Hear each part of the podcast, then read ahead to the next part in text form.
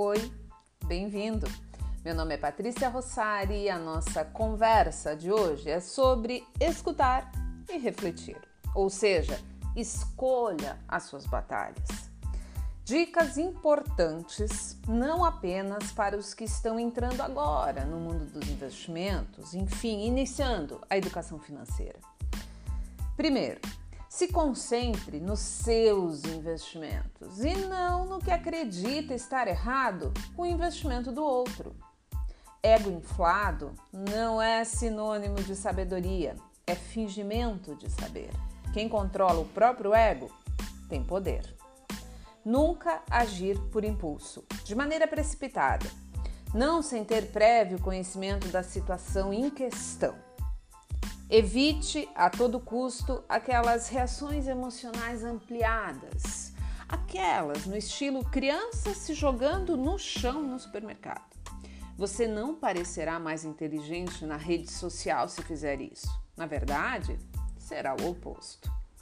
Escute, estude, pesquise antes de acreditar ou refutar um investimento, uma opinião, uma ideia, um negócio. Assim, será capaz de confiar em si mesmo. Logo, não vai cair no conto dos espertos. Esse é o processo mais eficaz para gerar confiança e também sabedoria.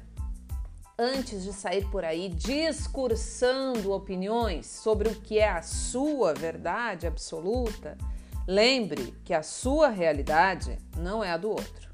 Que julgar o tempo todo que os outros fazem com o dinheiro deles é opinião pessoal. E isso é uma das formas mais eficientes de perder tempo que eu conheço. E também revela muito sobre as suas próprias questões. A distração gerada no ato de criticar gratuitamente o outro diz mais sobre você do que sobre o outro. Seja humilde, ninguém ganha sempre a prepotência é capaz de gerar muitas ilusões. E vocês sabem que ilusões e dinheiro não combinam, não são uma boa parceria.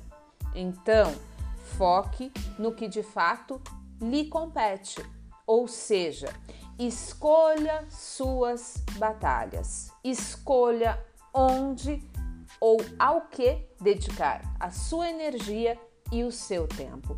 E entenda que ninguém tem o poder de mudar o que o outro pensa ou o que o outro fala. Portanto, se não lhe compete, não se meta.